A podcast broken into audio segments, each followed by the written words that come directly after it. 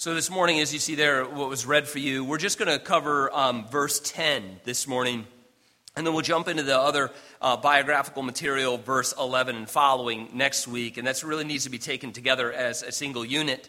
Um, and I, I couldn't get there this week because I think verse 10 is important for us to pause on just momentarily because there's a really important implication from verse 10 um, that all of us need to receive and wrestle with.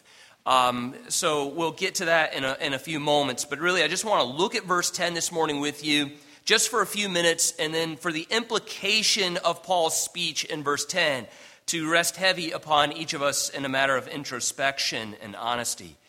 Um, if you recall, just to set the context for his comments of verse 10, if you remember, the argument of the book so far is essentially that there's an attack on Paul, the apostle, and upon his gospel. That is what he has preached to the churches of southern Galatia uh, years before. It's this argument that essentially, it's not accidentally, like something kind of is a little off, but rather the attack on Paul, who is not physically present, is that his gospel is essentially incomplete. Meaning it's a matter of substance, it's a matter of right versus wrong. Those on the ground at Galatia, who we have labeled historically Judaizers, those who are trying to uh, Judaize the fledgling Christian faith at the beginning here in its early onset. They're imagining that Paul, the attack upon his gospel, being a cheap or incomplete version of the true gospel, essentially that Paul's failure is the idea Paul's failure to have the Gentile converts circumcised is simply a cheap trick to please people and win followers. You remember we talked a few weeks ago about the idea of covenants, biblical covenants, where the idea or the impulse here in Galatia is even coming from. Where's the argument coming from that you ought to be circumcised? In order to be a follower of the church or to be following Christ or to be considered a Christian. Where does the argument come from that you need to be circumcised? And again, we trace it all the way back to the great Abrahamic covenant, which Paul will get to develop later on in the book of Galatians because he too sees that as a critical component of Christian faith. Understanding that we are the heirs of the covenant of Abraham, he is our spiritual father. But uh, precisely how we inherit with Abraham, there's a distinction being made here. Again, among the Judaizers' labeling of Paul, he's simply failing to tell you the whole truth. He's telling you part of the truth. Why would he do so? Why wouldn't he tell us the whole truth? Well, because he simply wants to please people. Think about it. If you're a Gentile convert, is it your joy in the Lord next to be circumcised? Probably not. Not thinking, great, I knew I signed up for this. No. So, what if I told you a partial gospel?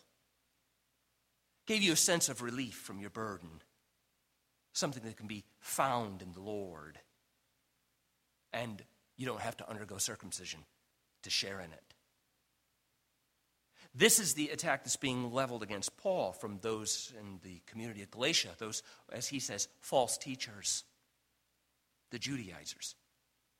Essentially, if we then added, so what are they saying in distinction from Paul? And what are they telling the church at Galatia? It is something like this. Yes, as I've said to you for weeks now, I, am making this argument from the book.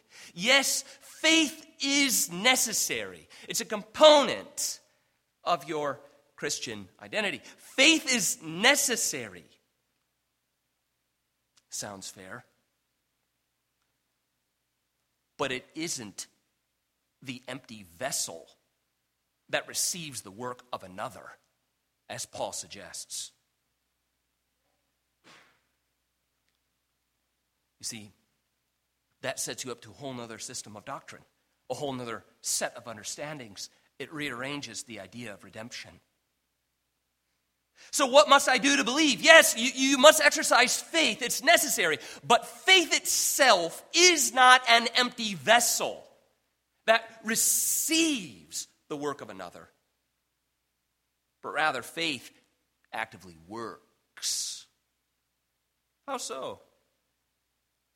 By adding to it the saving and necessary components of circumcision and certain lawful observances.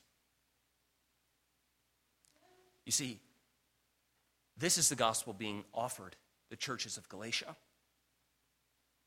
that faith actively works. And without such works as here, circumcision and lawful observance, one cannot share in the salvation of God. This is the fuller gospel, one that guarantees one is to be made whole and righteous before God. What Paul is offering you, what Paul came earlier and offered here and continues to preach, is a cheap trick to please people and win followers. We are here to tell you the whole truth. So Paul hears of this going on in Galatia, and it spurs the entire letter to the churches of Galatia. And we've covered it before. That's why you see such um, aggressive rhetoric throughout the course of the book. Later, he'll call upon these people, as we now know, because we've been acquainted with the book for several weeks now. He calls upon them to mutilate themselves. Again, even in your own gospel, you're only going halfway. Just finish the job. Guarantee you're really righteous.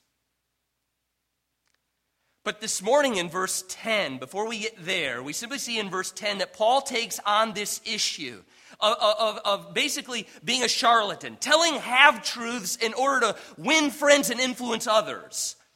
And so he takes it on with this rhetorical move, with a rhetorical question in verse 10. Essentially saying this Am I now seeking the approval of man? This is, this is him speaking to the churches. Am I now seeking the approval of man? That's weird. From what we all know, you and I, what we together know, renders this absolutely impossible.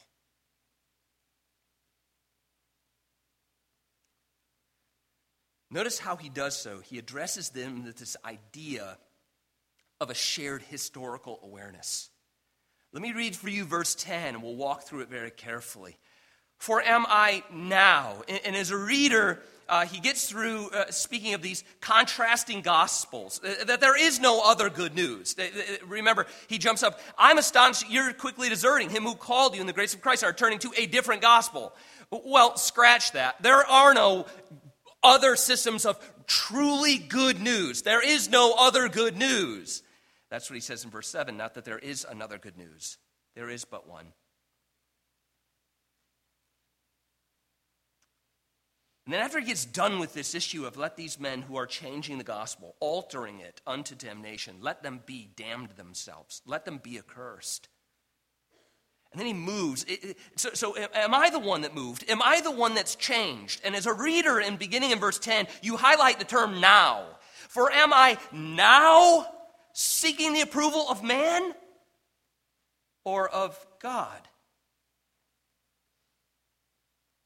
This certainly is the tone with which Paul writes it. Now, when he adds now, you see, he is appealing to events that they, the churches of Galatia and the apostle, share. Am I now different than when I was with you? Am I now fundamentally preaching something different and acting as a different individual? So now, as in contrasting to when I was with you before, am I now different? You see, if you read between the lines historically, there are two things that stand out in Paul's mind to the church of Galatia. We'll explore them just briefly. Number one, those congregations absolutely knew Paul's gospel to be consistent. They absolutely knew that. It's not like they're, they're confused, or maybe they didn't get what he meant, or now they've heard him tell it five different times in five different meetings. He preached one sermon this way, and he preached another one that way. He's saying, Am I now different? Implying, I was the man yesterday that I am today in the gospel ministry. And I was with you, and you know for sure the consistency of my doctrine. Again, you see that earlier in, the, in his statements in verse 6 that we've made much up of our time together. But again, he's astonished that they are deserting. It isn't Paul who's deserting, it isn't Paul who's changing the content of the gospel. I'm not different. Neither is the content of my speech. And then you remember, he makes it not just simply about his presentation of the gospel, but the brothers who are also with him. That is, he's appealing to a Catholicity of doctrine. This is the accepted gospel of the church. You see that again in verse 3 and all the brothers who are with who? Who are with me. And then he makes it about plurality in verse 8 once again. But if we, the brothers, we, or, or an angel or from heaven, should preach a gospel contrary to the one that we, the brothers, all of us, the church Catholic, have preached to you. Let him be accursed. Paul says, Am I now substantively different? You must prove the case. Because you're the ones deserting the gospel. I have many witnesses with me that prove what I said before is what I say today. I'm not simply trying to win friends and influence others. It's not a popularity contest for Paul. And he'll make that abundantly clear as we move into the biographical, biographical sections next week. The second thing that they know, this is why he can say, How would I, am I now different than the man that you knew me before? You're going to have to make your case that I'm the one who's drifted, that I'm the one who's telling a half story, that I'm deserting the gospel because you know better. You know my gospel has been absolutely consistent. Number two, the other thing that he can rely upon them or require of them is the fact that they know his gospel has been hard fought. They know this. It hasn't been a joyride for Paul. It's not that every time he preached the gospel, thousands wanted redemption. And of course, all the haters decided not to hate. It's different than that, and they know it. They have a shared experience in this that he can call upon them now. I'm not deserting, you are. And you know that I've been utterly consistent since the day that I've been with you. And if it was a popularity contest, I've really went a really weird pathway to popularity. How so? Well, look over in Galatians 4, and someday we'll make it this far. But if you look at uh, chapter 4 and, and you begin in verse 12, he's calling on their historical shared experience, their historical awareness. You know better than to listen to these people who are changing the facts on the ground to you now. You know better. Look at verse 12. And, and, I think what's interesting to note here as well, and, and this is a, an aside, it's got uh, very little to do with what I'm trying to share now, but I really want to stop and just briefly note to you how he still speaks to the church deeply corrupted as brothers. I think that Irenicism and sense of Catholicity is important for us to note. Again, this book is about precision. And so the preaching is going to take a tone of precision as best as I'm able because it's about getting things right. And it's not just simply affirmations that you arrive at. By way of affirmations, there are denials. I know that seems impossible and it seems scandalous, but it's true. When you affirm, you deny. But there's a tone about the book, even through his, his moves for affirmations and denials. There is still a Catholicity of spirit that emerges where he can call such a confused congregation, mixed as it is, he refers to them as brothers. There's something noteworthy there about discourse and about how we view fellow ministries and about how we view fellow mm, uh, uh, Christians that attend to other denoms or, or, or attend to other churches. There's a, there's a, needs to be some measure of Catholicity about our spirit towards fellow brothers, sisters, mothers, daughters, fathers, sons in the faith that's meaningful. So Paul has a takedown here. And yet, if you chart through the book and highlight the references that he appeals to them as brothers, it, that's noteworthy. But then he says, I entreat you. Again, a great rhetorical move. I, I, I, to entreat someone. Brothers, I entreat you, become as I am, for I also have become as you are. For you did me no wrong. But remember, what we're exploring is he is calling upon them to remember past realities. These people who are on the ground there, and simply saying, Paul's telling you have truths, and he's just on a popularity tour. I'm calling upon you to realize and remember historical fact that we have shared, to know better that that's not the man that I am, but I come bearing the truth at great cost to myself. You did me no wrong. Verse 13, you know it was because of a bodily ailment that I preached the gospel to you at first.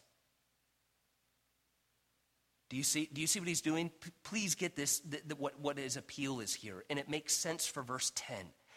You know it was because of a bodily ailment that I preached the gospel to you at first. And though my condition was a trial to you, notice it's a bodily ailment and it is a real condition. Like, like I, I, I was in bad situation when I was with you. And though my condition was a trial to you, they, they somehow had to care for him, help him. It, it was a burden that you bore. You did not scorn or despise me. And yet I was a lot of work among you. See, he says, but you received me as an angel of God, as Christ Jesus. Do you remember that? What then has become of the blessing you felt? For I testify to you that if possible, you would have gouged out your eyes and given them to me. Have I then become your enemy by telling you the truth?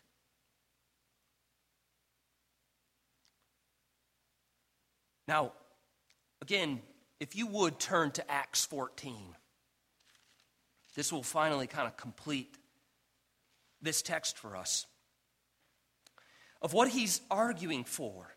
You know better. You, you know that my gospel has been consistent. You know that it has been hard fought. It has been anything but a popularity contest. I haven't left out circumcision just so I can get more followers. I've been telling you the truth. Yeah, but we heard that if you leave out circumcision, it's a whole lot easier on you and popularity uh, surges. That's not the case, and you know better. I came to you in great trial and bodily ailment. Now, where is this bodily ailment recorded but in Acts 14? This is a picture of where he ministered to them, the churches of Galatia. This is the historical awareness that he is trying to wake them up to. These are the historical realities that we had together, you and me, me to you. You remember that it's not a popularity contest, but that I've gone through great difficulties to preserve and preach this gospel. It matters to me. It mattered to me then, and it mattered to me now beginning in verse 19 of chapter 14. Remember, just briefly, um, uh, Acts 13 and 14 is covering that historical period of his ministry among the churches of South Galatia. So, what could he be referring to in chapter 4 of a bodily ailment? What is the event that he's drawing upon their historical awareness to remember? But this, verse 19. But Jews came from Antioch and Iconium And having persuaded the crowds, they stoned Paul and dragged him out of the city. Notice just how severely beaten he was, supposing that he was dead. Now, again, the uniqueness of the Lord's work in his life, physically through ailment and healing and so forth, it's quite miraculous between verse 19 and by the time the text ends at verse 23. The Lord indeed, as he'll tell Timothy, has rescued me from all of them. But it's noteworthy, they drug him out of the city because they thought, well, just get the dead body out. He was severely stoned and beaten. Enough, again, where they felt he was dead. This is what he's speaking to the churches of Galatia regarding this historical event. Verse 20 But when the disciples gathered about him, he rose up and entered the city. Uh, again, a miraculous outworking of, of the power of the Spirit of God. And on the next day, uh, he went on with Barnabas to Derbe. When he had preached the gospel to that city and had made had made many disciples, they returned to Lystra and to Iconium and to Antioch, that, that southern Galatia region. Doing what? Strengthening the souls of the disciples. These are the folks he's now appealing to, encouraging them to continue in the faith. And then notice the content of his encouragement to them, even then, and this is what he appeals for them to remember now that it's never been about me and it's never been about popularity.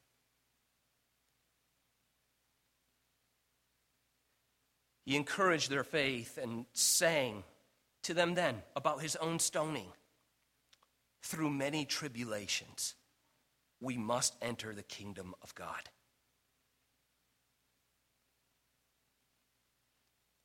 And then ecclesiastically, look at the function he provided for these churches and when they had appointed elders for them in every church. With prayer and fasting, they committed them to the Lord in whom they had believed. You see, this is not language of a man who believes we ought to modify the content of the gospel to win friends and influence others. He himself stoned for preaching, left for dead, and never modified the content that he preached. It's interesting just how bad this stoning was and impactful it was on the churches of South Galatia. Paul references it in 2 Timothy chapter 3 when he's speaking to the young minister. I'll simply read it for you. You don't need to turn there. But this was a very important event in the ministry of Paul. And you see the picture, don't you? Judaizers are on the ground influencing these folks that he spoke to after that event, who received him in ailing health, though he were as dead. And he was a burden to them physically as they cared for him, and yet he spoke the gospel to them. They're now being corrupted by others who have come in and said, Paul was telling you half truths the whole time. Why? Because he's a man pleaser and he's in it for himself. Paul is saying, How would the body of evidence speak to that reality? You know better. You saw me at my physical worst. Have I now become your enemy? You see, he refers these same events to Timothy as they were very pivotal events in his ministry. 2 Timothy 3 10 and 12. Again, I'll just read it for you. He says this to the young minister. Again, not words of a man who says, modify content based on the direction of the wind. Rather, he tells the young minister, You, however, have followed my teaching what he's done the Galatian churches that they have done as well. In other words, he's making an appeal. You've charted my course and you've watched it and heard it and listened to it and received it as what? Consistent. You, however, have followed my teaching. He goes on to say, You followed my conduct, my aim in life, my faith, my patience, my love, my steadfastness Okay, no, he's telling you half truths. Why would he do that? Why would he left circumcision and lawful ceremonial following of Moses? Why would he not have told us that? If it was necessary for justification, because he wants friends. He's been deceitful. Paul says, Am I now different than I was? You must prove the case. For you have followed my love, my steadfastness, my persecutions and sufferings. And then he draws attentions to a particular event. Timothy, you have followed my persecutions and my sufferings. Here it is. That happened to me at Antioch, at Iconium, and at Lystra. The events of Acts 14. Then he speaks of what we just read in Acts 14. The next day he was up on his feet and preaching. Paul says, Which persecutions I endured, yet from them all the Lord rescued me. But what's the punchline for Timothy? What kind of minister ought he be in light of such realities? What kind of ministers should we at Redeemer strive to be a part of and be tethered to as ministers of the gospel? It is this, indeed, all who desire to live a godly life in Christ Jesus will be persecuted. Again, he's not shying away from the reality in your life or the reality in mine but yet rather he's raising the awareness of our own conscience in relation to some measure of persecution. There's some reflexiveness about persecution that indicates a desire to live a godly life. That is, if you take away all negativity and everything is warm and fuzzy, and there's always a universal acceptance and understanding about your person, no matter the company, there's a question over the content of your godly life.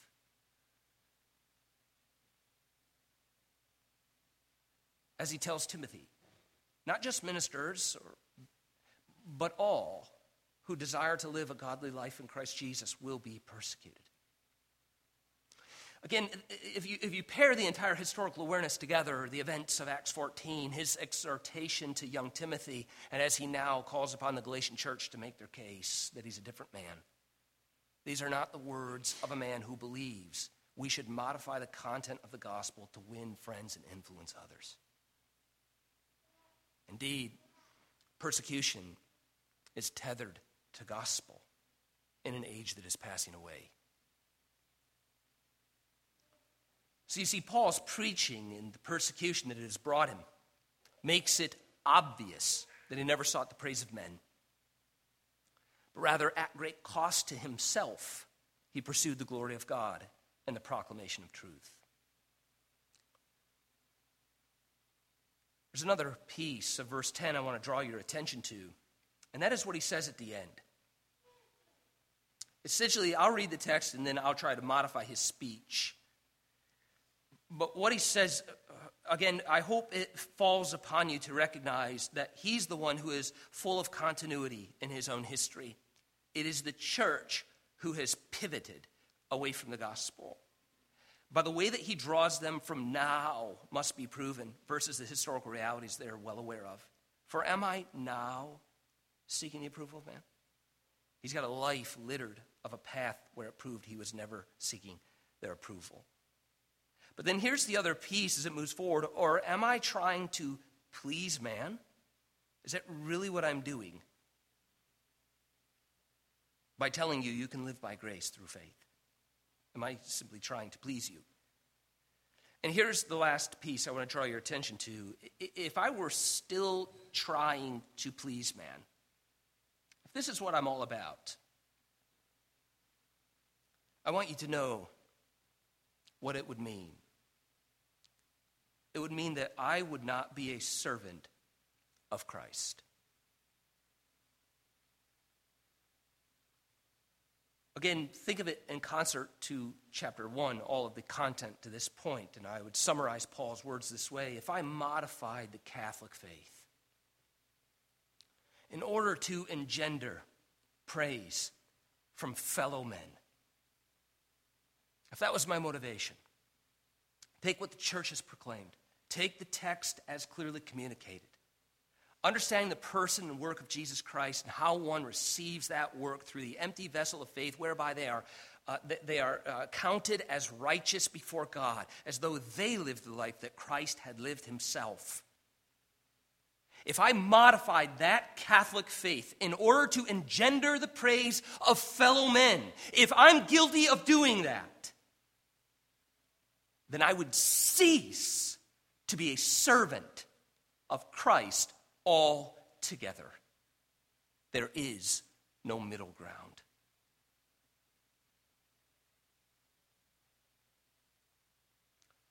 Now, again, I think this is an important implication for all of us. This is what I want to conclude with you about in verse 10. Because sometimes we can think of that text in terms of just gospel sharing. Or we can think of it as ministers. Sometimes we read it in light of Paul, the apostle, and then the pastors and ministers and evangelists and so forth through Ephesians 4 that's given to the church for their edification, teaching, and instruction, and righteousness, for the building up of the body in order to do the work of the ministry, so on and so forth. And we can kind of pastoralize that comment that you'd cease to be maybe pastor and servant of Christ. Because the servant of Christ indeed is the minister. And sometimes we forget that it's all of us, his people. We're his servants. What's the implication of the statement then if we consider it more universally in light of all of us, each and every one of us? And the implication that if we're still trying to please man, we will cease to be servants of Christ altogether.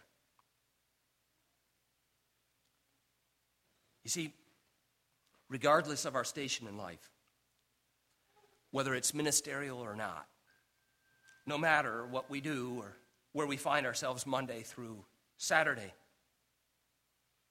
there's a particular burden here that we need to acknowledge about ourselves, no matter our station. And that is simply this all of us like to be liked. Again, it's not odd poorly pathological. It's normal. If I said, it, Who loves people hating them? Raise your hands. Not a lot of us, except certain cranks among us, maybe. But no, truly, none of us.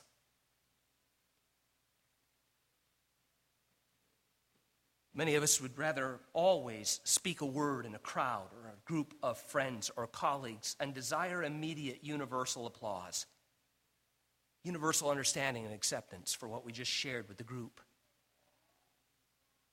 That's quite natural. It'd be odd if you didn't. But the warning here is this. As Paul cites so very clearly about his own life of integrity and truthful speech, that many in pursuit of this goal, to be liked, are prepared to say whatever people want to hear.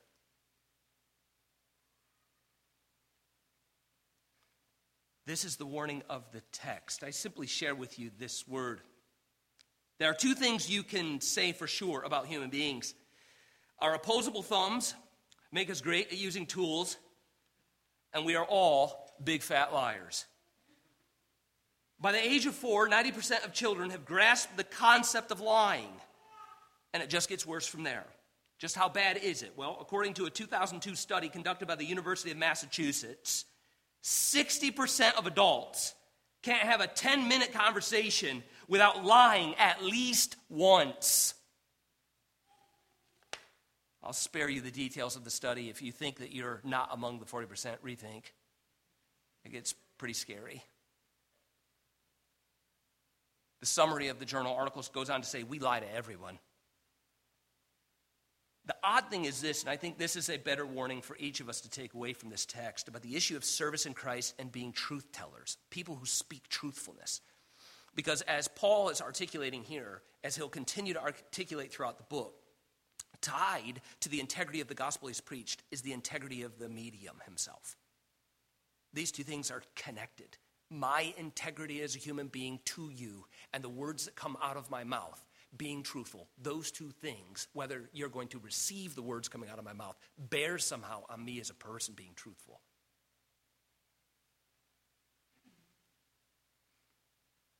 So, this is an odd piece in the study. It goes on to say, but in general, we lie about things that aren't important.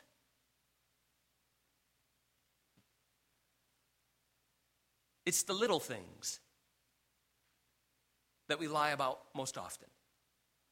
Things we think will make us look better or more likable. In a survey of a British film rental company, 30% of respondents had lied about seeing The Godfather. You get that? That's weird, odd. Why? Well, The Godfather is a classic film. So you assume everyone has seen it. And since you want to fit in with everyone, you tell a little white lie so you can fit in.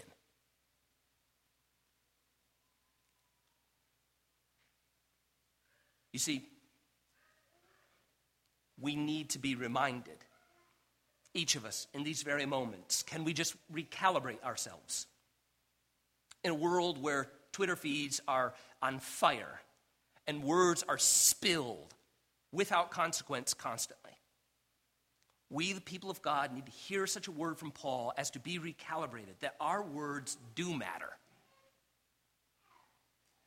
That we should use our words wisely and we ought to be using them truthfully. There are times in our lives to comfort, soothe, encourage, and praise. But there are also times in our lives to speak unpopular truth into the lives of those we love and care about at cost to ourselves. Particularly, truth about the gospel. If we will not, Paul says, we cease to be servants that Christ has called us to be.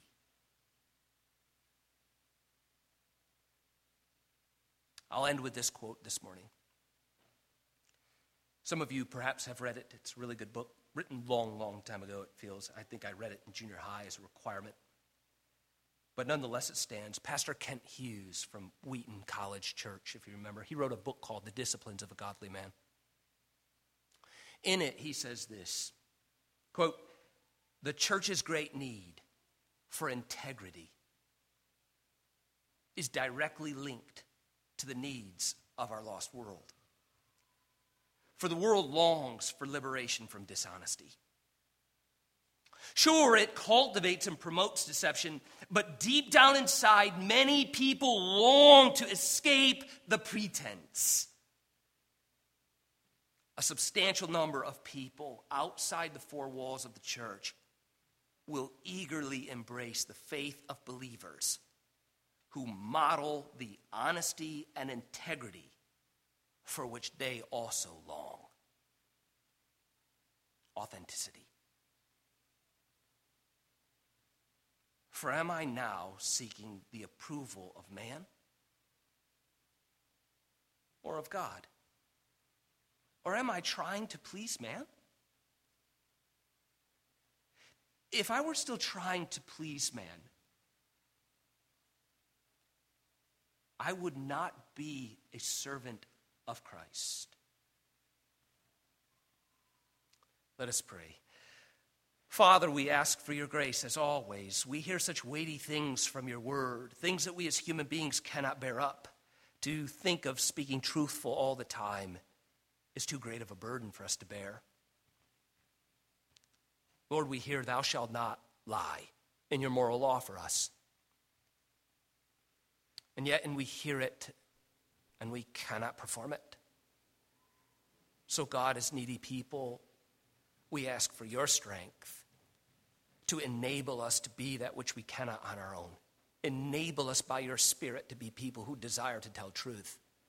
From small things to large things, to the stewardship of the church and its ministries, may we be truth speakers of the text of the Word of God.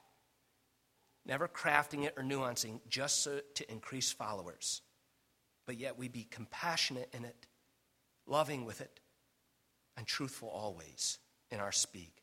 As Paul tells the church of Ephesus, speak, brothers, the truth in love. Let us be those people. We ask in your name. Amen.